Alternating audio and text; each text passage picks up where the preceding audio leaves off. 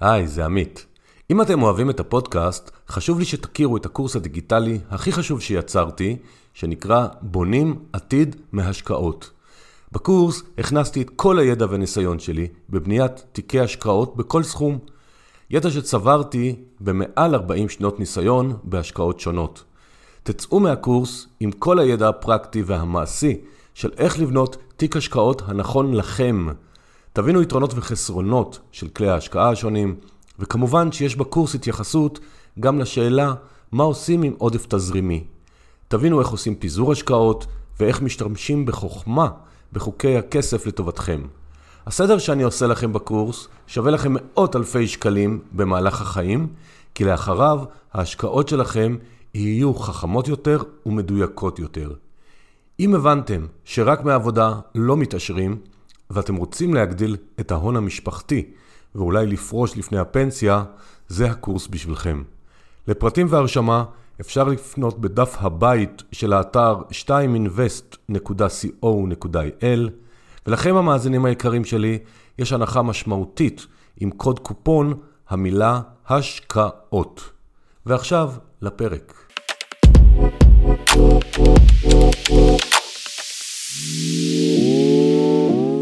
שלום לכולם, אני עמית אשת, תודה שבחרתם להאזין לנו היום, והיום יש לנו פרק על השקעות לעצלנים. האורח שלי הוא תמיר מנדובסקי, שלום תמיר.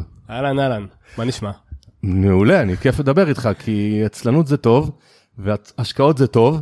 אז תמיר בן 34, הוא חיבר ספר בשם השקעות לעצלנים, יהיה לכם לינק שלו בתיאור הפרק. ורגע לפני שנתחיל, אני ממש אשמח אם תוכלו לתת דירוג לפודקאסט בכל אפליקציה שאתם מאזינים בה, זה עוזר לחשיפה. אני ממליץ לעשות גם subscribe, אה, ואז ככה תקבלו עדכון כל פעם שיעלה פרק חדש. אה, הבהרה חשובה, כל מה שנגיד היום זו דעתנו וניסיוננו המקצועי, שום פנים ואופן אנחנו לא ממליצים לבצע שום פעולה בעקבות הנאמר כאן, אה, יש לקחת ייעוץ אישי, פרטני, לקבל החלטות. המידע הוא לימודי בלבד, ואם בטעות ייפלט לנו איזשהו שם ספציפי של ניירות ערך, אז עוד פעם, זה לא לקחת את זה כהמלצה, זה החלפת דעות. ותמיר, אני רוצה לשאול את השאלה הראשונה, אז אתה התחלת להשקיע בערך בגיל 18. כן. אשמח לדעת איך נחשפת להשקעות ולמה התחלת להתחיל? למה החלטת להתחיל?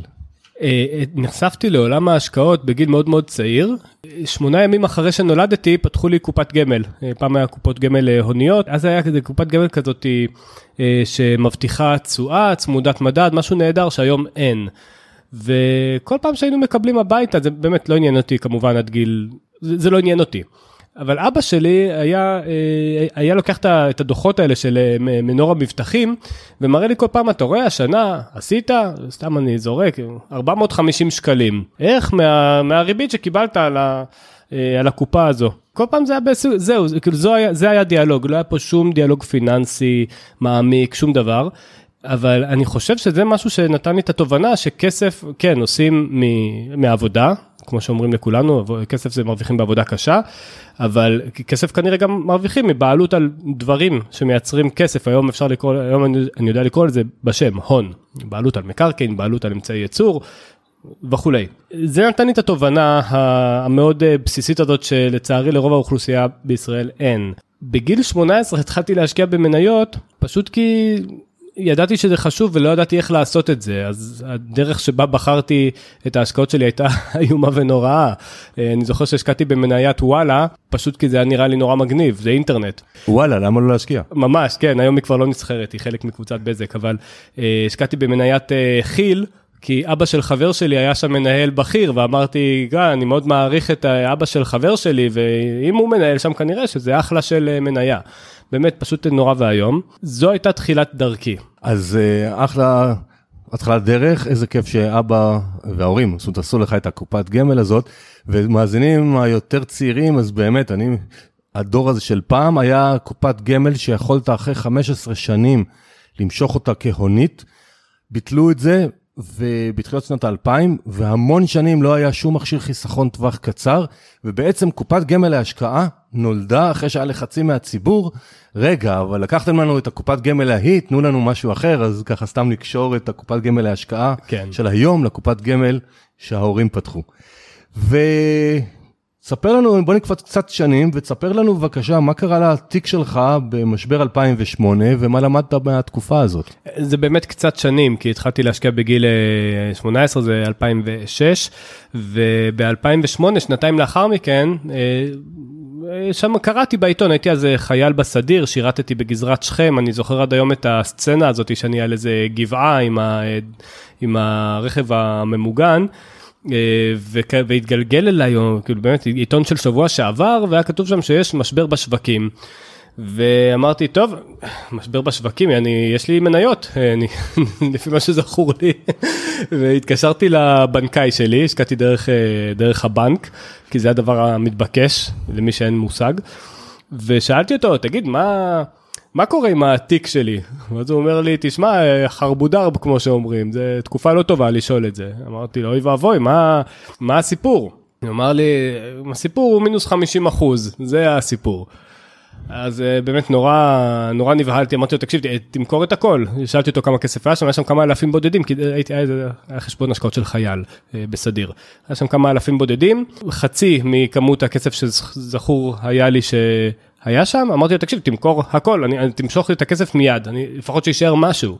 זה מה שקרה, הוא ככה גמגם איזה, תשמע, אולי כדאי, אמרתי לו, לא, לא, לא, אני, תשמע, אלפי שקלים זה הרבה, הרבה כסף בשביל חייל, לפחות שיישאר האלפי שקלים האלו. זה היה נורא מבאס לראות אחר כך את השוק מתקן את עצמו, כשלי נשאר מה שנקרא חצי תאוותי בידי. זה היה שיעור, זה היה שיעור, עלה לי כסף השיעור, אבל uh, זה היה שיעור. ללא ספק אה, שיעור מעולה, כי בסוף לומדים מעצמך ולא רק מקורסים והתכתבויות. וזה ממשיך את השאלה באמת, איך אז התחלת ללמוד, או לא יודע מתי, אבל את עולם ההשקעות לבד, ספרים, קורסים, פודקאסטים, איך אתה אישית, אחרי הלמידה, השתחררת מהצבא, מתישהו החלטת להתעמק יותר, איך למדת?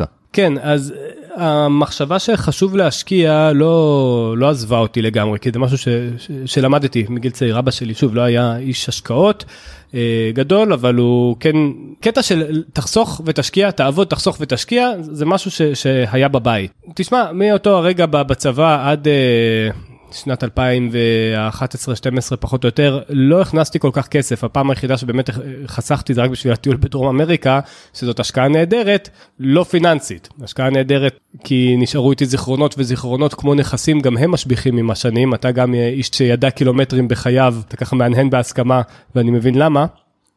אבל רק אה, בשנת 2012, כשהתחלתי לעבוד, אה, ממש תחילת 2012, התחלתי לעבוד בפול טיים ג'וב כשהייתי סטודנט. עבדתי בשרת אה, שטח בארגון ביטחוני, ממש פול טיים ג'וב, האוניברסיטה הייתה מבחינתי תחביב באותם ימים. אה, מה שנקרא, נקודה אחת מעל עובר היא תרומה למדע, כמו שאהבתי להגיד. והתחלתי להרוויח משכורות די גבוהות בגיל די צעיר. כשאני אומר גבוהות, אני מתכוון כן לפלוס מינוס של 10, 11, 12 בחודש. שזה לא משכורות שאפשר להתעשר איתן במדינת ישראל, גם לא לפני עשור, אבל זה כן משכורות גבוהות יחסית לבחור בן 23-24. והמטרה הראשונה שלי, מחזיר אותך בערך לשנת 2014, אה, פלוס מינוס, 2012, משהו כזה, אחרי, אחרי המחאה החברתית, לזה אני מתכוון.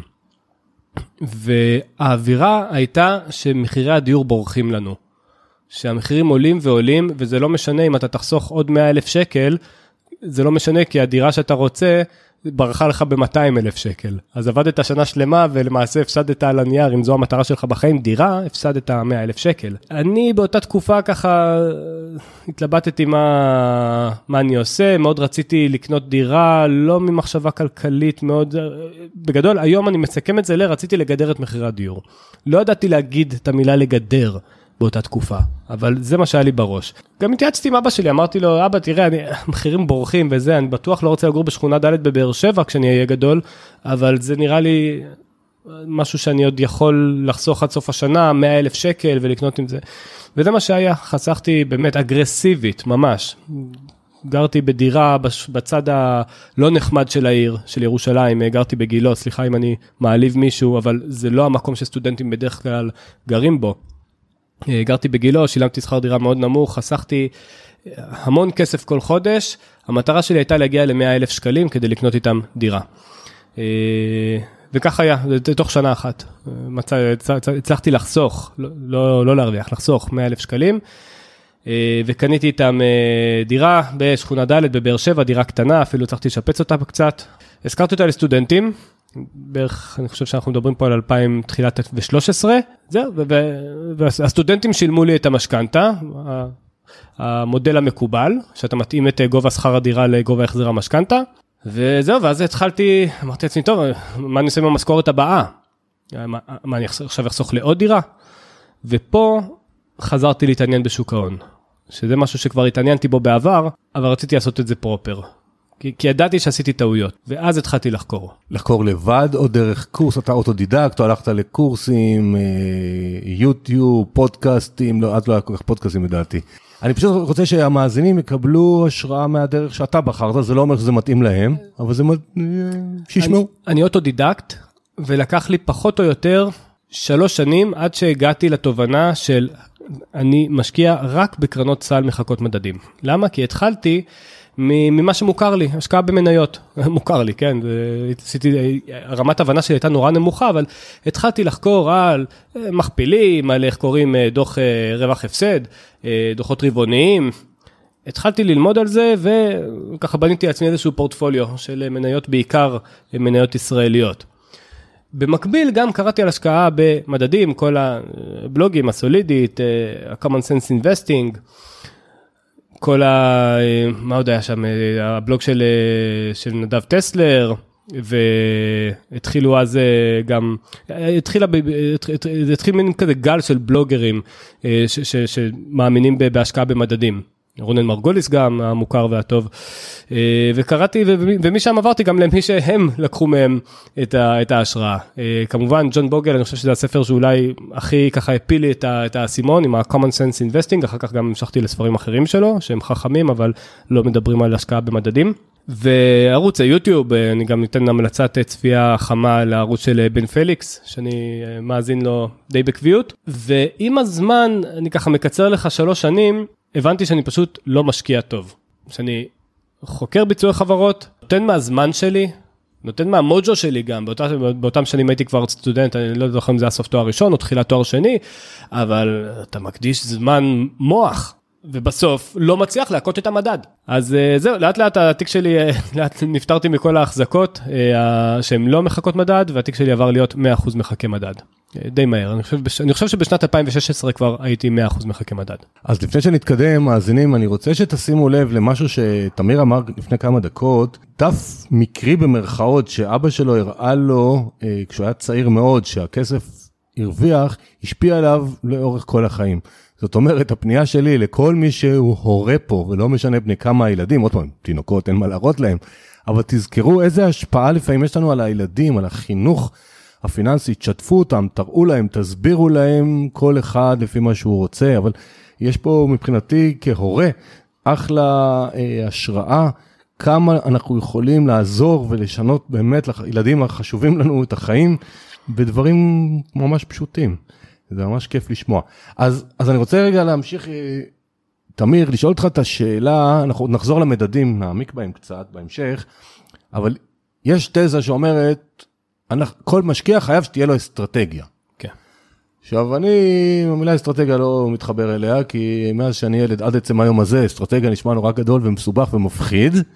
אז אני כן רוצה אבל לשמוע ממך, מה זאת אסטרטגיה, אם אתה מאמין שזה חשוב למשקיע? כי אמרת שעשית גם כל מיני השקעות שהיו בדיעבד, הבנת שהן היו לא חכמות או החלטות כן. לא חכמות, אז תשתף אותנו מהניסיון שלך העכשווי. אסטרטגיה, המשמעות שלה זה דרך פעולה שאתה מוציא גם אל הפועל, לתרגם ידע לפעולה, ובאופן הכי קר ומחושב שיש. כן, זה לא הגדרה של אבן שושן, זה משהו שעכשיו שלפתי מהראש, אני לא יודע אם אה, צדקתי ב-100%, אבל זה ככה אני רואה את זה, לפחות כשמדובר בהשקעות בשוק ההון. אין שום בעיה עם רגש, אין שום בעיה עם אמונה, אני רק אומר שהן נורא מפריעות לפורטפוליו לעבוד. אם אתה חושב למשל שארצות הברית הולכת להיות ההגמון, נכון שהוא שלט בעולם במאה השנים האחרונות, אבל הוא גם אה, ישלוט או לא ישלוט, למשל במאה השנים הבאות, אז אתה מתוך, ה, מתוך מחשבה, מתוך אמונה, מתוך רגש, אה, תחליט האם אני רוצה אה, שהתיק שלי יכיל מניות אמריקאיות או מדדים אמריקאים.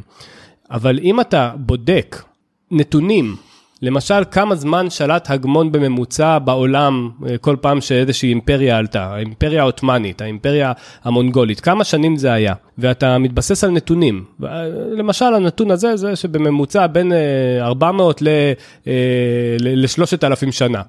כשהאימפריה עולה, זה מה, זה מה שלוקח לה לנבול פחות או יותר. ואתה לוקח את הנתון הזה, ואתה אומר לעצמך, אוקיי, אני שם, מאחר שארצות הברית היא ההגמון השולט בעולם כבר 100 שנה, אז נראה לי שיש עוד זמן עד שהיא uh, תנבול. במיוחד לאור העובדה שהכלכלה האמריקאית לבדה היא יותר מ-50% uh, מה market cap העולמי.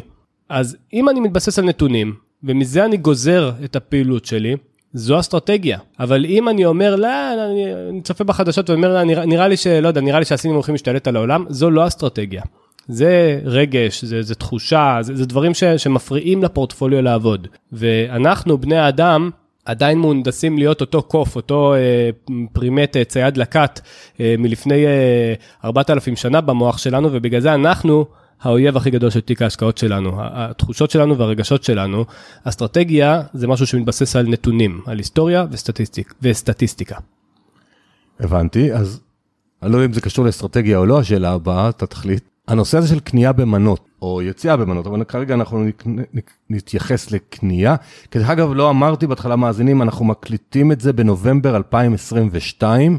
יש מצב שאתם מקשיבים לזה ב-2024, ואז הכל אולי לא רלוונטי, אבל אה, נכון לנובמבר 2022, אנחנו חווים שנת 22 ירידות. קנייה במנות, האם זה אסטרטגיה, האם זה משהו שלדעתך נכון, לא נכון?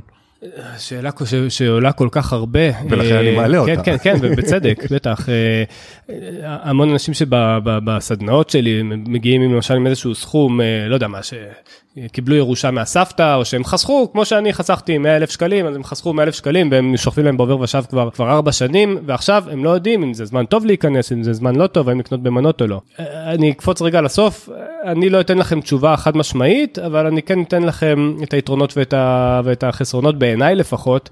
אה, שוב, הכל פה בגדר דעה, תחליטו בעצמכם. אז יש איזשהו יתרון בלקנות במנות. אנחנו מדברים על אסטרטגיית כניסה. יש לי 100 אלף שקלים, האם לקנות אה, מה שנקרא שוואיה שוואיה, או הכל ביחד. אה, ואם אני קונה, אה, אם אני קונה בחלקים, אז יש איזה יתרון. היתרון נשען על עיקרון סטטיסטי, יש כאלה שאומרים שיטת ה, זה לא שיטה, זה עיקרון סטטיסטי שנקרא מיצוע ערך קבוע.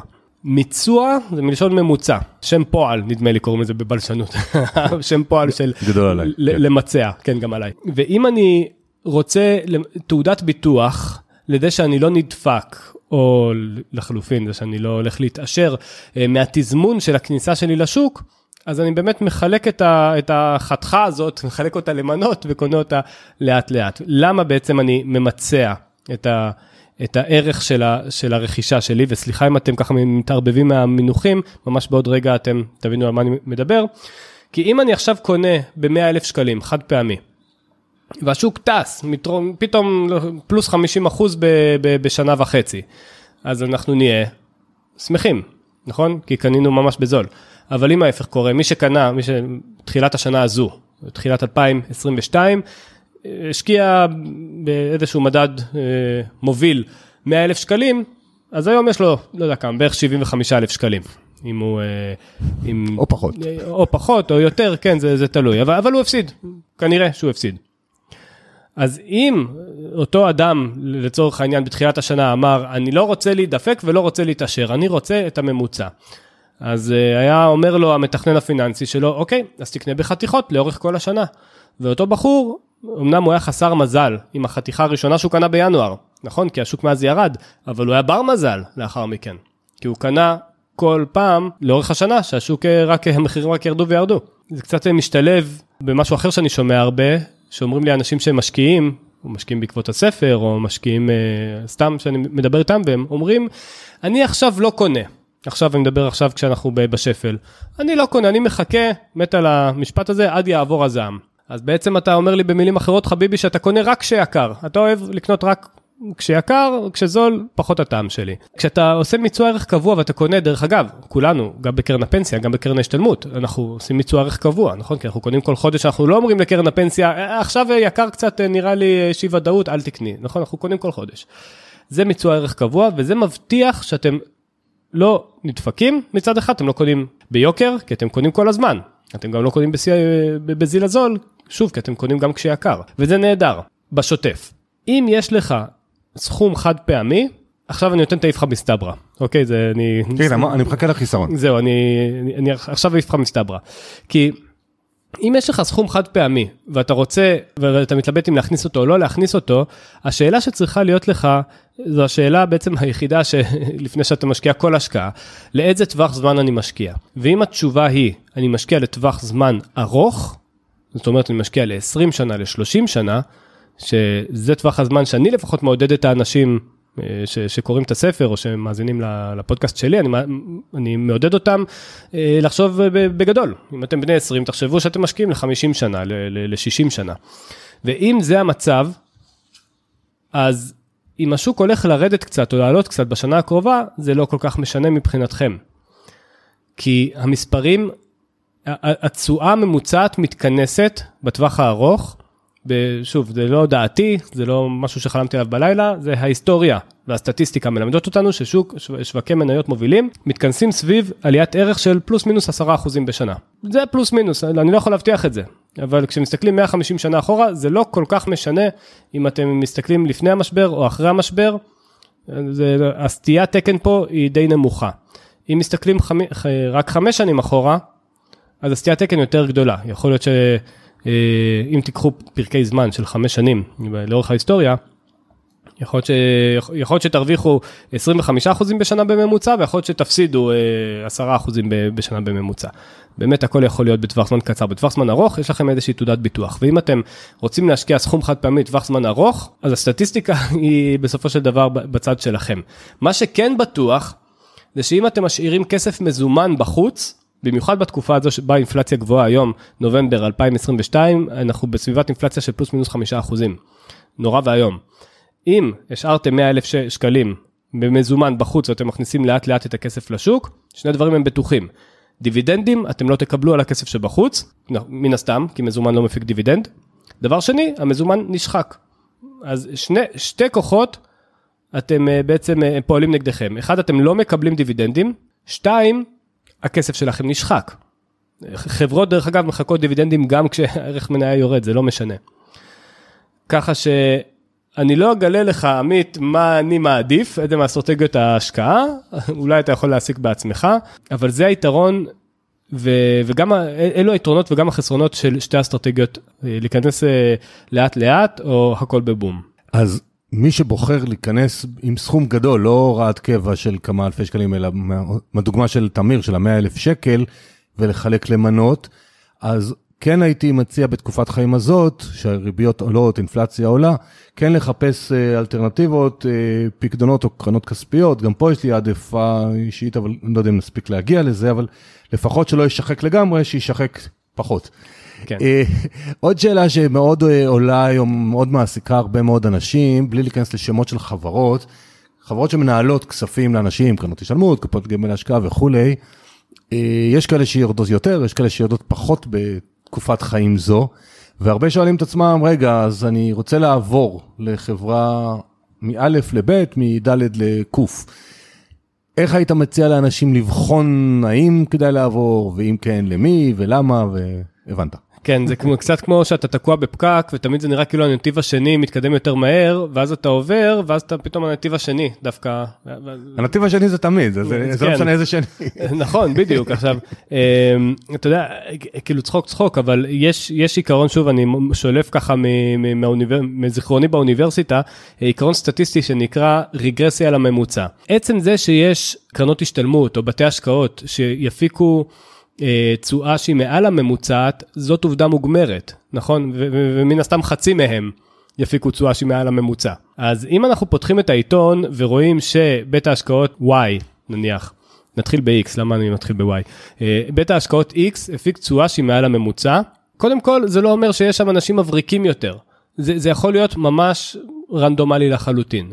אל תשכחו שמחויב המציאות ש-50% מבתי ההשקעות יפיקו תשואה שהיא מעל הממוצעת. יותר מזה, אם אתם תעקבו לאורך השנים אה, אחר הטבלאות האלו, אתם תגלו ש, ש, שבתי השקעות מככבים בשני צידי המתרס. אני מוציא כמובן את כל הקרנות השתלמות של המורים וקרנות השתלמות אה, רגילות, שהן לא... אה, שהן- חברות ביטוח בתי השקעות הכוונה. כן, בדיוק. אז למשל אה, ניתן, אה, טוב, לא, לא, לא בשמות, אבל בית השקעות שהיה המון המון שנים, אה, ב, ב, לא המון, המון שנים יחסית, אם אני לא טועה, שלוש שנים ברצף, היה ב, ב, בראש טבלת המובילים, הייתה שנה אחת קטסטרופלית, 2000, אני חושב, אני לא זוכר אם 20 או 21, הייתה שנה פשוט קטסטרופלית, עם הפסדים הזויים יחסית לבית השקעות מוסדי. אז זה ממש ככה כל, כל האנשים ש... ש... שמפמפמים את אה, עניין אה, הרגרסיה לממוצע, ויש כאלו כמה בלוגרים ממש אה, חיככו ידיהם בסיפוק כשהם ראו את זה, לא מתוך שמחה לאיד, אלא בגלל ששומעים המון המון המון בפרסומות של בתי השקעות, את תראו אותנו בטבלאות, היינו בפרק זמן הזה והזה, היינו מספר אחת, ואנשים באמת מאמינים לזה. זאת אומרת, אני לא יכול להיות באופן רנדומלי מספר אחת או מספר שתיים באיזושהי, באיזושהי טבלה, ואחר כך לעשות על זה מסע פרסום של 200 אלף שקל, זה נשמע לי הזוי. אה, אבל כן, אז הפרסום עובד, ואנשים אה, בסופו של דבר אה, מהנהנים בטלפון ואומרים, אה, הייתם הכי טובים ב-2019, אוקיי, אז בסדר, אז אני אלך איתכם. בסופו של דבר, אה, ניהול אקטיבי הוא מאוד מאוד נטול בספק. אני, אני, אני אגיד את זה בצורה זהירה, כי לא סתם מחקרים רבים, ובין היתר מחקר של זוכה פרס הנובל, ויליאם שרפ, מצאו שניהול פסיבי מנצח ניהול אקטיבי. ניהול אקטיבי של, של, של מנהלי הקרנות. עובדים שם אנשים שקמים בבוקר, הולכים לעבודה כדי לנצח את המדד, והם לא מצליחים בטווח הארוך. אולי בטווח, אולי בשנה אחת או שנתיים אולי כן, אבל זה לא חוכמה. למה הם לא מצליחים? קודם כל, כי הם מתחלפים. מנהל השקעות שהיום נמצא בבית ההשקעות, סתם דוגמה, הפניקס, מחר יקבל הצעה מבית ההשקעות אה, מנורה, והוא הולך לעבוד שם, זכותו המלאה. נכון? זה לא מחתרת הלח"י, מישהו רע ישחרר רק המוות. אז זו, זו סיבה אחת. סיבה שנייה, יש להם עלויות מאוד מאוד גבוהות. הם קונים מוכרים, קונים מוכרים. הם גם uh, צריכים להיות uh, יחסית סולידיים בתי השקעות, הם צריכים להיות זהירים, כי הם מתעסקים בכסף של ציבור, לא בכסף הפרטי שלהם. ואם אתם משקיעים פרטיים שקונים מוכרים, קונים מוכרים, ואתם אקטיביים, אתם גם משלמים מיסים על הרווחים, בניגוד ל... לא, רגע, רגע, אני לא, אנחנו נגיע לזה עוד מעט, אני רוצה רגע עוד שתסכם לנו את דעתך, אם אני לא בטוח שהבנתי, אבל לכן אני רוצה לשמוע מדעתך. אדם שנמצא בקרן השתלמות, לא סוחר לבד, אבל בקרן השתלמות לא היה, הרי קרן השתלמות שהמעסיק באחד מבתי ההשקעות או חברות הביטוח, ושואל את עצמו מתי לעבור לחברה אחרת, או האם לעבור לחברה אחרת מתישהו, מה היית אומר לו? אז טוב שאתה ממקד אותי. התשובה היא כל עוד אין לך סיבה מאוד מאוד מאוד טובה, ואם ראית את, הבית השקעות שלך מקום שלישי או מקום רביעי בדירוגים השנה בגלובס או בדה מרקר, זה לא סיבה מספיק טובה. אם יש, אין לך סיבה ממש ממש טובה אחרת, אז אין לך, אין לך מה לעבור. כי היום אתה תהיה, השנה אתה תהיה, הקרן שלך תהיה במקום הרביעי, בשנה הבאה היא תהיה במקום השני. זה ממש, זה, זה כמעט רנדומלי. אוקיי, okay. אני אגיד לכם, מאזינים, מה אני עושה ברמה האישית שלי. אני מנסה לדאוג שלמשל קרן הפנסיה, או ביטוח המנהלים, או קופת גמל להשקעה, או קופת גמל רגילה, או קרן השתלמות, לא כולם יהיו באותה חברה. ואז אני עושה איזשהו פיזור הצלחות וכישלונות סטטיסטי, פשוט תמיר משתמש במילים נורא מפחידות, רגרסיה לממוצע, וואלה, זה המון שנים כבר לא השתמשתי במילה, זו מילה יפה. אז אם אני נמצא עם כמה חברות, ואותו מנהל השקעות מוצלח מהפניקס שעבר למנורה, נדמה לי בדוגמה של תמיר, אז, אולי אני אצוד אותו, אולי הרווחתי אותו בחברה א', נראה איזה שפן ניסיונות התגלח עליי בממלא מקום שלו, אבל עכשיו ברצינות, אני אישית מנסה להיות בכל מיני חברות, ואז אני אומר, בממוצע אני כנראה אהיה בסדר. יש משפט שאני מאוד אוהב, שנקרא, פיזור הוא ארוחת החינם היחידה בשוק ההון. ויש בזה משהו, כי אתה לא מפסיד שום דבר מהפיזור הזה, אתה רק מרוויח. בגדול כן. אני, לפני שאני רוצה רגע לצאת רגע מעולם ההשקעות, אנחנו נחזור אליו, ולעבור רגע לעולם ששנינו מכירים, לא היינו בו במקביל, אבל אנחנו שנינו אוהבים, וזה עולם הכתיבה והספרים. Mm-hmm. אני הוצאתי את הספר שלי כסף. והשקעות ב... לפני כארבעה, חמישה חודשים. אז אצלי זה טרי, אתה כתבת את הספר השקעות לעצלנים. מה שאני רוצה לדעת, למה כתבת את הספר, ואיך הוצאת אותו לאור? כתבתי אותו בגלל, אה, בעקבות משבר הקורונה 2020. תמיד הייתי הבחור הזה ש... כן, מה זה תמיד הייתי? מאז שהתחלתי לעבוד במשרה מלאה, התחלתי להתעניין בהשקעות. אה, נהיה לי שם כזה של בחור אה, שמבין בהשקעות, וזה התחיל כזה חברים, ואחר כך חברים של חברים. ואחר כך משפחה של חברים, ומפה לשם, בלי לשים לב, ככה ניהלתי הרבה מאוד שיחות מסדרון, שיחות uh, טלפוניות עם uh, כל מיני, uh, כל מיני אנשים, חלקם קרובים אליי, חלקם זרים לחלוטין. בשנת 2020, כבר קפצתי, קפצתי שמונה שנים כמעט קדימה, היה בעצם את המשבר האמיתי בשווקים, היה בין 2012 ל-2020 היו כמה שווקים דוביים, אבל משבר של פתאום מפולת בשווקים, זה היה המפולת הראשונה. קיבלתי, ב, בימים קיבלתי עשרות שיחות טלפון, כאילו כמעט כל מי שדיברתי, חדווה שהיא אחות של איזה מישהו שדיבר, שדיבר, שעבד איתי ב-2014, התקשרה אליי, אמרה לי, תגיד, אתה זוכר את השיחה שלנו? אז מה קורה עכשיו? זה, קודם כל, זה, אעשה אותך שזה שאב לי כל כך הרבה זמן, אני פשוט, אה, אני, זה לא עובד השיחות מסדרון האלה. כי אנשים שואלים אותי במה להשקיע, אז אני אומר להם, תראה, אני אישית משקיע במדדים, זה טוב בגלל א', ב', ג', ואומרים, טוב, בסדר, ו- ויכול להיות שהם אפילו רובם לא עושים עם זה כלום, אבל גם מי שעושה עם זה משהו, הוא הולך ומשקיע בזה, אבל הוא לא מבין מה, הוא לא מבין באמת מה הוא עושה. ואז כשפתאום הוא מסתכל בתיק ההשקעות שלו ורואה מינוס 30 אחוז, מינוס 40 אחוז, כשאתה מתרגם את זה בטח למספרים, בטח אם אתה עובד, אם אתה שכיר ואתה מתרגם גם את המספר הזה שאתה רואה במינוס, אתה מתרגם אותו למשכורות, זה פשוט, אתה מרגיש כאילו שדדו אותך עכשיו, בזמן.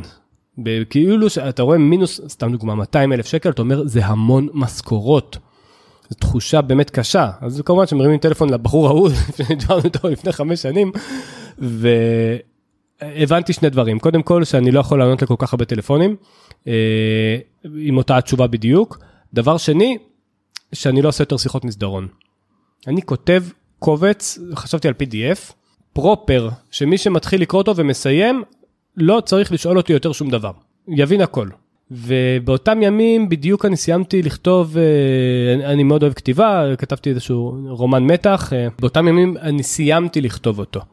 את, את אותו רומן מתח, והסתכלתי באיזשהו שלב, זה היה תקופת הסגרים ההרמטיים, שאסור היה להסתובב ברחוב, וישבתי על המחשב איזה חודש וחצי, כתבתי את השקעות לעצלנים, והסתכלתי בסוף על התוצר ואמרתי לעצמי, זה ספר. זה בהתחלה היה קובץ pdf ששלחתי רק לחברים, ואמרתי לעצמי, זה ספר. עד אה, ערכתי אותו במשך עוד איזה חצי שנה פחות או יותר, והוצאתי אותו לאור, כי ידעתי כבר איך מוציאים לאור, כי הייתי כבר אה, משופשף אה, מקנטאור, הרומן מתח שכתבתי. להוציא אותו לאור היה, היה די פשוט, אני חייב להגיד, ומפחיד, כי הוצאתי לאור ספר בתחום ש... לצורך העניין, אני, אני, אני לא הייתי מומחה, כאילו הייתי הבחור מהעבודה שמבין בהשקעות, אבל, אה, וגם עבדתי בפיננסים, עבדתי ב... אחרי שעזבתי את מערכת הביטחון, עבדתי עוד שנתיים וחצי כ...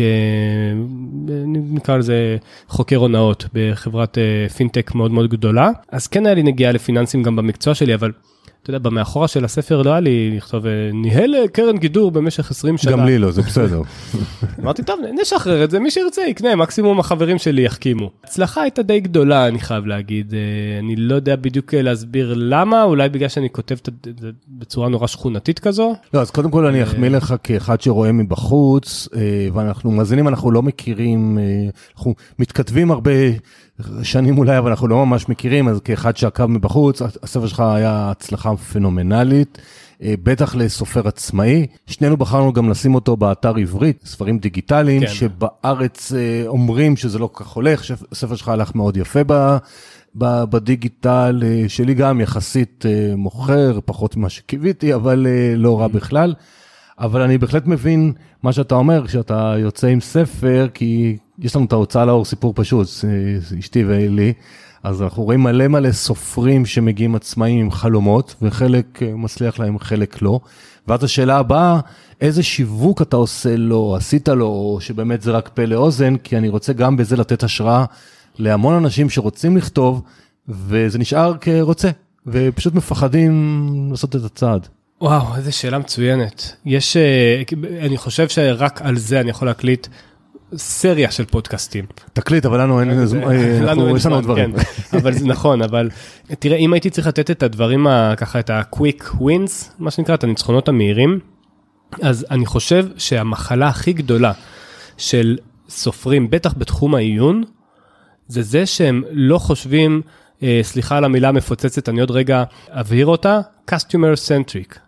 הם, הם, הם חושבים על, על עצמם אולי, אני, אני לא יודע איך להגדיר את זה, אבל אה, אני נותן כדוגמה טובה דווקא את הספר שלך, שאני מחזיק אותו כרגע ביד, כסף והשקעות, ארבע יסודות לצמיחה כלכלית, נקודה. אני, אני מסתכל עכשיו, אם אני עכשיו עובר בחנות, אני מסתכל עליו, אני מבין שאם אני אקנה את הספר הזה, אני אה, אלמד אה, ארבעה יסודות שהם כנראה הכרחיים לצמיחה כלכלית. זה טוב, זה, זה subtitle מצוין, ואני חושב שה, שה subtitle זה הדבר הכי חשוב, הכותרת המשנה, היא הדבר הכי חשוב לשיווק של הספר, לא רק ויזואלית, אלא גם ב state of mind שלך ככותב.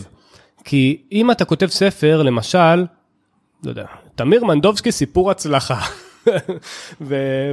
וה subtitle... או הפוליטיקאים שעושים כל אחד לעצמם אה, חיים שכאלה. בדיוק, נכון. אה, וה subtitle זה איך הפכתי להיות אה, איש נורא מוצלח בארבעה צעדים. אז יבוא הקורא הפוטנציאלי, שהוא לא מכיר אותך, הוא לא אימא שלך, הוא לא אבא שלך, הוא אדם זר לחלוטין. הוא יסתכל על הכריכה או על הפרסומת שאתה שם בפייסבוק או איפה שזה לא יהיה, והוא יגיד, לא מעניין אותי איך אתה הפכת להיות סיפור, אני רוצה להיות סיפור הצלחה. לא מעניין אותי איך אתה אה, כל כך מוצלח. אני חושב שאם אני צריך לתת טיפ אחד מאוד ממוקד לסופר המתחיל, זה תחשוב קודם כל על כותרת המשנה של הספר שלך ותחשוב מהנעליים של, ה, של, של הקורא. הוא רוצה, מה שמעניין אותו זה לא החיים שלך, זה לא איך אתה נראה, אה, יש הרבה כאלה שאוהבים למרוח את הפרצוף שלהם על הכריכה, אני מאוד מאוד נגד. תסביר לקורא איך הוא הולך להרוויח במילים הכי פשוטות, איך הוא הולך להרוויח קונקרטית מהספר שלך. בתחום שלנו, שלך, שלי, של קשור לכסף והשקעות, נגיד כל הגורואים והמנטורים האמריקאים, כולם שמים את הספר שלהם כהוצאה לאור, אה, אז אני לא, אז גם אמרו לי, תעשה כמו כולם, אמרתי לי, לא, אני, אני לא מעניין אף אחד, מה אני מעניין בכלל? אה, יופי, אז בוא נחזור לעולם ההשקעות, כי הספר שלך לדעתי הוא מעניין ומיוחד, איכשהו גם הבאז שהוא עשה סביבו, ולך ברמה האישית גם. אבל נחזור רגע לעולם ההשקעות, אתה אומר לפעמים לא לקחת את עצמך לקצה. כן. מה אתה מתכוון? תראה, הספר השקעות לעצלנים נקרא כך, לא כי הוא מוכוון לאנשים עצלנים, אני אגיד אפילו יותר מזה. הקוראים של הספר הם אנשים נורא חרוצים. זה אנשים שעובדים בעבודה, בדרך כלל לרוב שכירים, יש גם עצמאים, שעצמאים עובדים כידוע, אה, יש את הבדיחה הזאת שאומרת, אה, עזבתי את העבודה כי, כי לא רציתי שיהיה לי מנהל, ועכשיו יש לי 80 מנהלים כמספר הלקוחות. אז עצמאים עובדים מאוד מאוד קשה, וגם השכירים, ובסופו של דבר, הסיבה שבגללה הם לא התפנו ללמוד על שוק ההון, זה בגלל שהם עסוקים בעבודה שלהם. הספר השקעות לעצלנים, נקרא ככה בגלל שזה השקעות שלא מוציאות ממך את המיץ. אתה לא צריך לקרוא דוחות רבעוניים, אה, ואתה למעשה לא צריך לעשות אה, שום דבר. אה, חוץ מאולי כמה פעולות שלוקחות באמת דקות ספורות בחודש, שאתה חוזר עליהן, זה, זה לא כל פעם ללמוד ידע חדש, זה, זה לחזור על אותה פעולה שוב ושוב במשך כמה דקות בודדות בחודש. מה שכן צריך לעשות זה ללמוד את זה, וללמוד את זה לוקח שעות ספורות בלבד. אז מה שאני מנסה לעודד את הקוראים בספר הזה זה לפנות משהו כמו שלוש שעות לקריאת הספר, משהו כמו עוד שעתיים, בין שעתיים לחמש שעות למחקר אה, איך אני בעצם מבסס את האסטרטגיה, דיברנו על מה זה אסטרטגיה, את האסטרטגיה שלי לכניסה לשוק ולהישארות בו, וזהו. וזה מה שצריך לעשות, לא... זאת ההשקעה שלכם לצורך העניין מבחינת זמן, לכל החיים. אתם יכולים להישאר עם אותו פורטפוליו, חיים שלמים אחר כך. אז אני עכשיו אשאל את uh, תמיר כמה שאלות, ואני שוב מזכיר, זה דעתו הסובייקטיבית, זה לא המלצות, כי אני סקרן לשמוע את דעתו, אז uh, תתייחסו לזה בכבדו ובחשדו, אם זה מתאים לכם סבבה, ואם לא, גם כן טוב. האם לדעתך מדד המניות העולמי כמדד יחיד בתיק, הוא מתאים לאותו מאזין שרוצה להיות עצלן ופשוט, או שלא מספיק טוב? כמובן שאני לא יכול להגיד כן או לא אה, בש... דעתך בשאלה הזו, אבל... אבל... על מה לחשוב, הכוונה, איך, איך אדם יחשוב. יש יתרון מסוים במדד עולמי, כשאנחנו מדברים על מדד עולמי, אנחנו מדברים על מדד שמרכיב אה, מניות באופן אה, יחסי ו... ומדוגם מכל העולם. זאת אומרת שיהיה לכם בתיק כמה אלפי מניות, אם אני לא טועה מדד למשל מד, אה, אה, נייר מאוד מאוד, כמובן לא המלצה, נייר מאוד מאוד פופולרי, אה, זה אה, נייר ה-VT של חברת ונגארד, אם אני לא טועה שם בערך 8,500 מניות, זה כמות מניות מטורפת בתיק השקעות. אה, מניות מארצות הברית ומקסיקו וניגריה ואפילו ישראל ומה שאת באמת מדד מגוון בטירוף. מי שחסידי הגישה הזו שאומרים אני רוצה לכסות את כל העולם הם בעצם אומרים לא מעניין אותי אם סין תהיה ההגמון הבא או לא יודע מה או רוסיה תשתלט על העולם לא מעניין אותי אני לא רוצה לשמוע בכלל מה, מהתיק הזה. וזה סוג של כאילו ראש שקט בעניין הזה. מי שמתנגד לאסטרטגיה הזו, יגיד, זה פשוט כבד, 8,500 חברות זה כבד מאוד. אה, משקיעי ערך בדרך כלל אה, שמעתי כבר כמה פעמים אני לא, לא יודע לצטט בדיוק אז אני מתנצל אם אני, מצט... אם אני אה, לא אומר דברים בשם אומרם אבל שמעתי כבר כמה משקיעי ערך שאומרים הסוויט ספוט של הפיזור זה 20 20 מניות זה מצד אחד מבטיח שאתה לא פוגע בתשואה שלך, מצד שני זה מבטיח את הגיוון. שוב, מה שאני אומר עכשיו זה על בסיס, אה, כן, אה, בלוגרים, זה לא משהו מדעי. על 8,500 חברות זה המון, ולא סתם אתה יכול לראות שהמדד הזה הרבה יותר כבד, למשל ממדד S&P 500. אנחנו תכף נעבור ל-S&P. אני אומר, דעתי הסובייקטיבית היא שהמדד העולמי כמדד יחיד הוא לא טוב. ושמי שרוצה להבין למה, אני פשוט אשלח אותו לעצמו לעשות שיעורי בית, שיהיה עצלן אבל במידה. פשוט תעשו חיתוכי זמן על שנים, מה התשואה שהוא נתן בסוף, ואני חושב שהיא נמוכה לעומת אלטרנטיבות פשוטות אחרות. דעתי הסובייקטיבית, מוזמנים לא להסכים איתי. אז נעבור רגע ל-S&P, גם בשנים האחרונות באמת יש נהירה המונית mm-hmm. ל-S&P. בישראל יש קרנות וקופות וכל מיני מסלולי השקעות שהכל סביב ה-S&P. זה כבר במרכאות רק 500, זה לא 8,500, פה אתה יותר רגוע או שגם פה זה, זה נראה לך... זה גם פיזור, כזה? זה גם פיזור מאוד גדול. האם זה מדד מושלם? אה, לא, אה, הוא לא מושלם, 500 אה, זה פיזור עצום בעיניי. עוד דבר שהופך אותו ללא מושלם בעיניי זה זה שהוא מורכב על ידי, S&P 500 הוא, הוא, רבים חושבים שזה מדד שבאופן אוטומטי אם חברה גדולה אם חברה הופכת, אה, צומחת מאוד והופכת להיות מאוד גדולה בארה"ב אז היא תיכנס למדד הזה. אה, זה לא כל כך נכון. S&P זה ראשי תיבות של Standard and Poor's, זה בעצם חברת אשראי, חברת דירוג אשראי שמדרגת את, ה, את החברות וועדה בוחרת את, ה, את החברות בה, את, ה, את ה-500 חברות. למשל טסלה, כשהיא נכנסה, היא, היא נכנסה, כשהיא, כשהיא נכנסה למדד הזה, היא נכנסה מאוד מאוד, בדירוג מאוד מאוד גבוה, אני לא זוכר איזה בדיוק, אבל היא לכאורה מזמן כבר הייתה צריכה להיכנס. אבל יש, אה, יש ועדה שקובעת אה, קטגוריות, והקטגוריה של אם אני לא טועה רווחיות, פשוט טסלה לא ענתה עליה, ובגלל זה כשהיא נכנסה, נכנסה באיחור מאוד מאוד אה, גדול. אז האם זה מדד מושלם? התשובה היא בעיניי לא, אבל בסוף פועל בין אלטרנטיבות. המדד הזה הוא מדד עולמי בעיניי לפחות, יש על זה ויכוח, אבל זה מדד עולמי כי נייק קונים בכל העולם, פייסבוק משתמשים בכל העולם, החברות עצמן, רובן המוחלט, מאוגד בארצות הברית, אבל כל החברות שם, כמעט כולן, הן חברות עולמיות.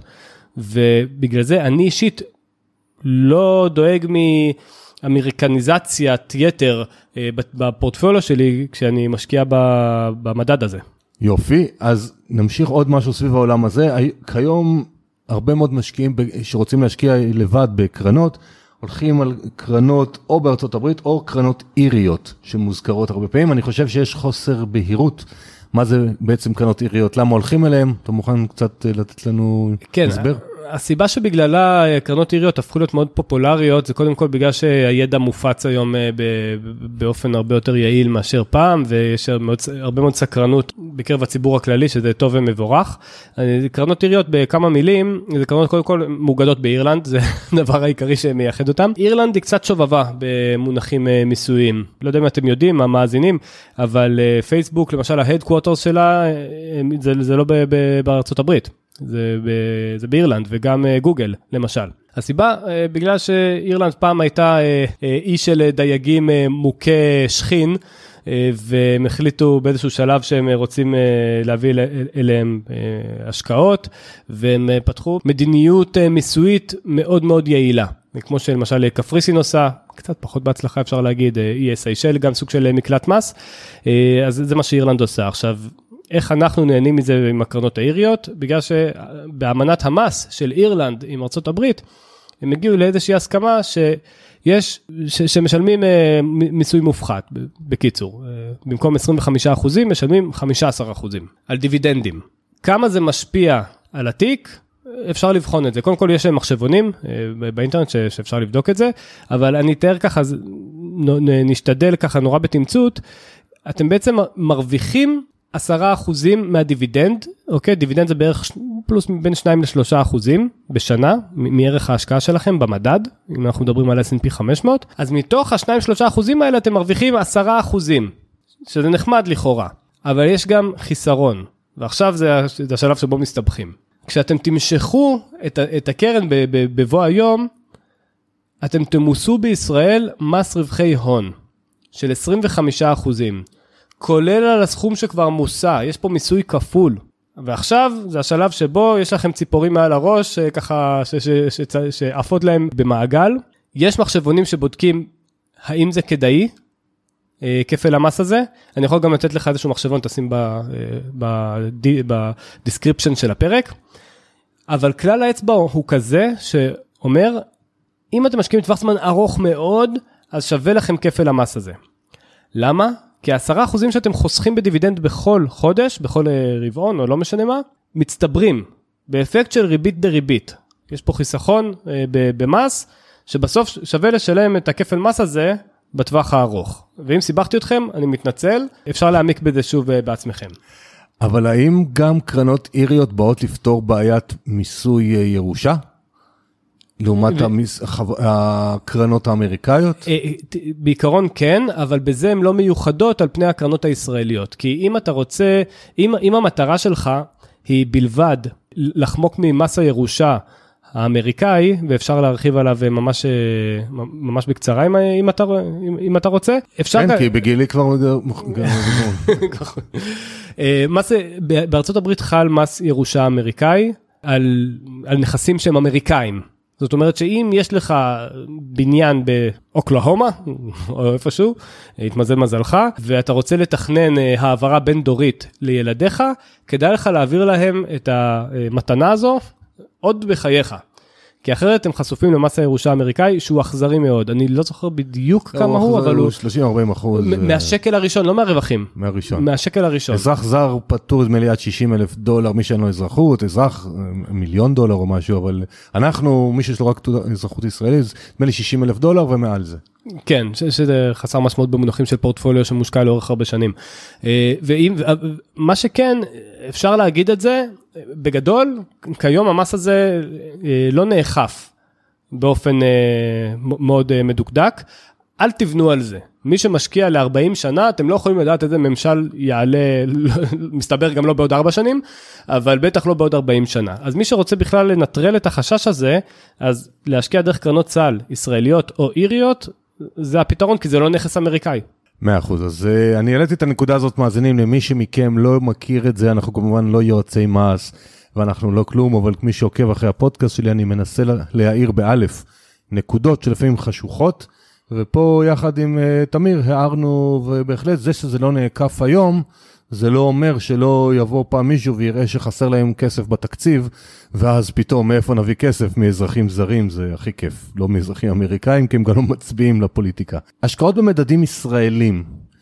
אני בהרבה פורומים שאני מסתכל, או לקוחות שמגיעים אליי, אה, כמעט כולם מדברים איתי על מדדים בחו"ל. וכמעט לא מתייחסים בכלל למדדים ישראלים, אם זה סקטוריאליים או אם זה של אה, תל אביב 125, 35 mm-hmm. האם זה הגיוני בעיניך, לא הגיוני? מה דעתך בסוגיית אה, מדדים ישראלים? זו, זו גם סוגיה מאוד גדולה שיש לי, ש, ש, שיש לי דעה בה, ואני מאוד משתדל שלא להביע את דעתי, אה, כי אני איש של נתונים, ואני איש בסופו של דבר ש, שמאמין שכל אחד יכול, צריך לחשוב מה האסטרטגיה שלו, האישית. אני אציג ככה את, ה, את הלבטים אה, לכאן, ו, לכאן ולכאן. יש את ה... קודם כל, מי שחי בישראל יכול להגיד, ובצדק, זאת המדינה שלי, זאת הכלכלה שאני חי בה. אם עכשיו uh, הכלכלה תצמח מאוד ואנשים, uh, המטבע המקומי ייסוק, uh, אז אני לא רוצה להישאר מאחור. אני רוצה להיות מחובר למדינה הזו, כלכלית. מנגד, יבוא יבואו מהצד השני, יבואו החברה העולמיים ויגידו, אוקיי, אבל ישראל היא כלום במונחים עולמיים, כלכלית. כמה שאנחנו חושבים שאנחנו מרכז העולם, ישראל היא בערך 0.1 מסך הכלכלה העולמית. אמרנו קודם שארה"ב היא יותר מ-50 אחוז, ישראל היא 0.1. למה שתקשור את גורלך בכלכלה שהיא מזרח תיכונית, אה, סמי סוציאליסטית, יש שיגידו, אה, מדינת אי מוקפת באויבים, למה שתעשה את זה? שאלה טובה. שאלה טובה, אה, יש כאלה ששוב, שמאוד, אה משקיעי הערך דרך אגב, אנשים ש, ש, שכן משקיעים באופן אקטיבי, הם, יש להם נטיית ביתיות, נטיית ביתיות זאת אומרת שהם אה, מעדיפים את ישראל, ברורה. פשוט כי יותר קל לקרוא ככה דוחות, זה, זה, זה לא בדיחה, יותר קל להם לקרוא דוחות אה, רבעוניים, יותר קל להם אה, לתת טלפון לחבר שעובד בחברה הזו, שהם שוקלים להשקיע בה, ולהגיד לו, תגיד, אה, המנכ"ל שנכנס, איך הוא, מה שיטת הניהול שלו, זה מה שמשקיעי ערך מקצוענים עושים. הם ממש חוקרים את, הם נוסעים לפעמים ממש למפעלים, לראות במה הם משקיעים, והרבה יותר קל לעשות את זה בישראל מן הסתם. משקיעי מדד זה לא רלוונטי אליהם. אוקיי, okay, אז תמיר התחמק יפה מהתשובה, אבל אני רק רוצה להגיד למאזינים שלא יודעים, יודעים, חלק מהמדדים העולמיים, יש להם אפשרות לניטרול מטבע. פעם, לא ניכנס לזה, לא נספיק להיכנס לזה, מה זה ניטרול מטבע, אבל אתם יכולים, הדמי ניהול טיפה יותר יקרים, ואז אתם סביב השקל. אבל אתם בעצם עם אה, מדד חו"ל. אתה לא שאלת על אה, זה, על, אה, על מטח, על גידור מטח. אם זו השאלה, אז יש לי, יש לי לא... הרצאה שלמה גם על זה. זה בגדול, מה שאמרתי, זה, זה נכון גם לגבי, לגבי השקל עצמו. יש כאלו ש, שרוצים להיות מחוברים למטבע המקומי, לשקל המקומי, ויש כאלו שזה נורא מפחיד אותם להיות מחוברים לשקל, למטבע שאף מדינה לא משתמשת בו, חוץ ממדינת ישראל. להם אני אגיד, למי שדווקא רוצה להיות מאוד מחובר לשקל, כי למשל, בשנים האחרונות השקל מאוד התחזק, עד, 2000, אה, עד תחילת 2022. לאותם אה, אה, פריקים של השקל, אני אגיד, אתם באמת חיים לפי השקל? זאת אומרת, המיקרופון שכרגע אני מדבר דרכו, הוא נקנה בשקלים או בדולרים? אתה שילמת שקלים עליו, זה אני יודע. אבל מי שהביא אותו לכאן, באיזה מטבע הוא שילם? באיזה מטבע הוא תמחר לך את המיקרופון הזה? וזה נכון לגבי ממש כל דבר שאני כרגע רואה בעיניים שלי מסביבי. הטלוויזיה, המחשב, הנייר ש, ש, של הספר שלך, שמונח כאן אה, לפניי. הכל נקנה בדולרים, הוא מתומחר בשקלים, אבל כאילו השקלים זה סוג של מטריקס שאנחנו חיים בו. אז אנחנו מתקרבים uh, כמעט לסוף, שאלה לפני האחרונה. הזכרת בתחילת הפרק שמתישהו בתחילת דרכך כמשקיע קנית דירה לבאר שבע ואז העמקת בשוק ההון. Mm-hmm. והשאלה שאני רוצה לשאול, עוד פעם סובייקטיבי דעתך, האם משקיע כדאי לו לפזר השקעות או כדאי לו להיות ממוקד אה, שוק הון, כי היום אתה מעמיק בשוק ההון?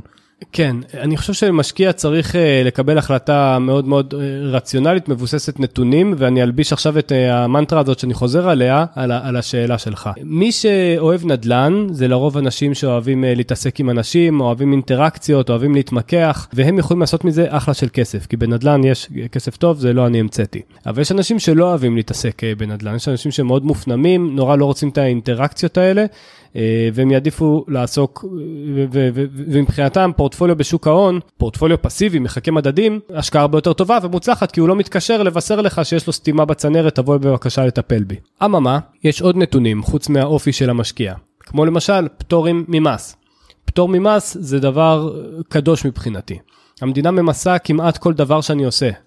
וכל פעם שצץ לו איזה פטור ממס, מבחינתי זה זרקור ענק שמאיר שמאיר לי את הדרך. Uh, לדוגמה, קרן השתלמות, יש עליה פטור ממס, אוקיי, אז ברור שאני אפקיד את המקסימום לקרן השתלמות בכל שנה. אם המדינה נותנת לי פטור ממס רכישה, ממס שבח ומשכר דירה עד 5,000, אני חושב שכרגע זה ו-70 שקלים, אז ברור שאני אעשה הכל כדי, ש...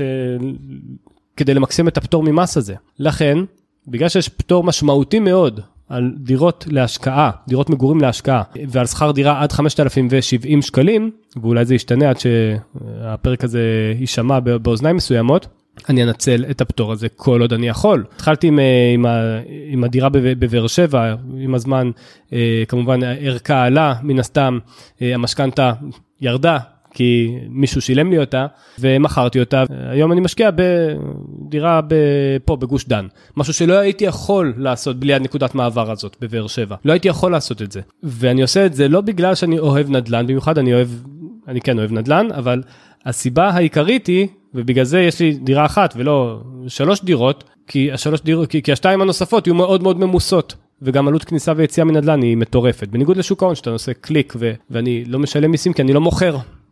אז אני אשלם בסוף מיסים. יש עיקרון של דחיית מס שאני לא יודע אם יש לנו זמן בכלל לדבר עליו, אבל בזמן שאני לא מוכר, התשואות שהמדד מייצר, מייצרים, התשואות מייצרות תשואות נוספות. ובעיקר הוא לא מתקשר אליי להגיד שיש נזילה. אז יפה. אז אני בהחלט מסכים איתך על לחפש אה, פטורים ממס. נדל"ן הבעיה לפעמים איתו באמת שסף הכניסה שלו הוא הרבה יותר גבוה והפיזור יותר קטן, אבל אם אפשר גם וגם וגם וגם, אני ממש בעד. היי עמית, אה, קודם כל רציתי להגיד שאני מאוד אוהב את הפודקאסט שלך, אז uh, תודה שאתה עושה אותו. השאלה שלי היא כזאת, אני עשיתי השקעה בפוליסת חיסכון, ועשיתי עליה מינוף עם uh, הלוואה בריבית של פריים מינוס חצי, זה היה לפני שהתחילו לעלות כל הריביות. השקעתי את זה באיזושהי השקעת נדל"ן קטנה, לא משהו גדול, לא רכישת בית, אלא משהו קבוצתי יותר. ההשקעה היא לשלוש שנים, וההלוואה נלקחה אה, לשבע שנים אה, בלון מלא, זאת אומרת, אה, אני לא מחזיר אה, לא ריבית ולא קרן כל השבע שנים. אה, בעקבות עליית אה, הריביות, פריים עם זה, מישהו, חבר אמר לי שכדאי לי לשקול, לעשות, אה, לשנות את זה בעצם גרייס של החזר ריבית בלבד חודשי על מנת להקטין את ההצטברות של הריבית דריבית. מצד שני אמרו לי שלא כדאי לי ואם יש לי כסף כדי להחזיר את הריבית, את הריבית אז בעצם עדיף לי להשקיע אותו במקום אחר, כי עדיין הריביות לא כאלה גדולות. אריאל שלום, ממש תודה על השאלה, שאלה שבאמת מעסיקה רבים. אז לפני שאני אענה, אני רוצה להזכיר שאני אומר פה את דעתי הסובייקטיבית, המקצועית, כמנהל סיכויים וסיכונים פיננסיים. אני מאמין שחלק מהמאזינים יסכימו איתי, חלק לא יסכימו איתי, והכל בסדר. אני בניהול הסיכונים, כללית, הייתי מחזיר ריבית בתקופה כזאת, כי הריבית דריבית מתחילה להתייקר, וכדי שזה ישתלם לך, אתה צריך לזכור שאתה משקיע את הכסף באלטרנטיבה שאתה רוצה שתייצר משמעותית יותר תשואה. זאת אומרת, אם החוב פריים מינוס חצי, אני מעגל את זה, נגיד שהוא בסביבות 4% כיום, קצת יותר, קצת פחות, אז אתה צריך לשאוף להשקעה שתיתן לך, לדעתי, לפחות 8% נטו, כדי שהסיכון ישתלם. עכשיו, בשביל 8% נטו, אתה צריך להיות באזור 10% ברוטו, כי יש לנו 25% מס רווחי הון. אז אם אתה יודע להשקיע את עודף התזרימי שלך במשהו שנותן תשואה גבוהה, אז מעולה. אבל אם אתה לא בטוח, ויש לך את התזרים להחזיר, אז אני לא בטוח שהייתי משאיר, כי אני מניח, לפי השאלה, הלכת למסלול קבוצתי של שלוש שנים, לווית לשבע שנים, כי אתה רוצה לעשות שני מחזורים, שני סבבים על הכסף. אתה לא יודע מה יהיה שער הדולר בעוד איקס שנים שהמחזור השני יסתיים, אז אתה יכול להיות פה בחשיפה שקלית יחסית גבוהה. כשאף אחד מאיתנו לא יודע לאן הולכת הריבית, אם תמשיך לעלות, תיעצר, תרד במהלך השנים הקרובות, אבל זו לפחות דעת. אז הגענו לסוף, והשאלה האחרונה שאני תמיד אוהב לשמוע ולשאול זה, אני מבקש מכל מרואיין שלושה טיפים מכל מרואיין לחיים, על כסף, לא על כסף, דיברנו, לא דיברנו עליהם. כמו שראית בספר, כל סוף פרק. כן. זה היילייט שאנשים גם אוהבים. טיפים לחיים, וואו. חיים, על כסף, על אמונות שלך, כל דבר ש... בא לך לשתף את האני מאמין של תמיר בכל תחום שבא לך. אז אני חושב, אני אתחיל, אני פונה לקהל צעיר, גם בספר שלי, ואני מאוד אוהב לעשות את זה, כי אני חושב שהאימפקט של הניסיון יכול להיות משמעותי מאוד. אתה שומע איזשהו טיפ קטן באיזה פודקאסט, וזה ממש יכול לשנות חיים. אני חושב שהדבר הראשון, תתנסו בהרבה דברים, זה נורא חשוב להיות ממוקד, אבל להתנסות זה מאוד חשוב, כי אם אתה לא תתנסה, אתה לא תמצא את מה שיש לך להט כלפיו. וכשיש לך להט כלפי מה שאתה עושה, זה לא משנה אם אתה שכיר או אם אתה עצמאי, אז אתה באותו הרגע הפסקת לעבוד והתחלת ליצור, נקרא לזה ככה. אני חושב שלהט זה פשוט ה-unfair advantage. אם אתה מתחרה במישהו להוט, יהיה לך נורא נורא קשה לנצח אותו. זה הטיפ הראשון. הטיפ השני, נקרא לזה התמדה, למרות שזה, מש... למרות שזה כותרת משעממת מדי. יש משפט ביפנית שאומר, ליפול שבע פעמים, לקום שמונה. הצלחה, אני לא חושב שהיא נמדדת לפי הכמות פעמים שהצלחת להביא משהו, או, ש... או שעמדת במשימה שלך, אלא לפי כמות הפעמים שדווקא לא, לא הצלחת. מי שמתמיד ומתמיד, מצא את הלהט שלו למה שהוא עושה, יכול להתמיד ולא לספור את הנפילות, אז הוא יצליח. אני מחפש משהו שלישי שאולי יהיה קצת פחות קלישאתי. יש לי ספר שמדבר על, הוא ככה שילוב של פסיכו, פסיכואנליזה ובודהיזם. של אסתר פלד, השם של הסופרת, שנקרא להרבות טוב בעולם. יש דבר כזה קרמה, להתייחס יפה לאנשים ולהתנהג יפה ולעזור לאנשים, גם אם זה לא נותן לך תמורה מיידית, כספית מיידית, זה חוזר וזה חוזר בצורה נורא נורא חומרית. אחלה, ברור שאני אתחבר לבודהיזם ולכל העולם הזה. כן. אז תודה רבה תמיר, היה מרתק. מאזינים יקרים, אני מקווה שהיה לכם גם מעניין, ומי שפחד עד עכשיו משוק ההון, אז אולי תמיר עזר לו קצת אה, להעיז להתקרב. בתיאור הפרק יש גם לינק אה, לתמיר, גם מנהל קבוצת פייסבוק, אה, כשם הספר השקעות לעצלנים, יהיה לכם לינק. ותודה לך, תודה לכם שהייתם איתנו.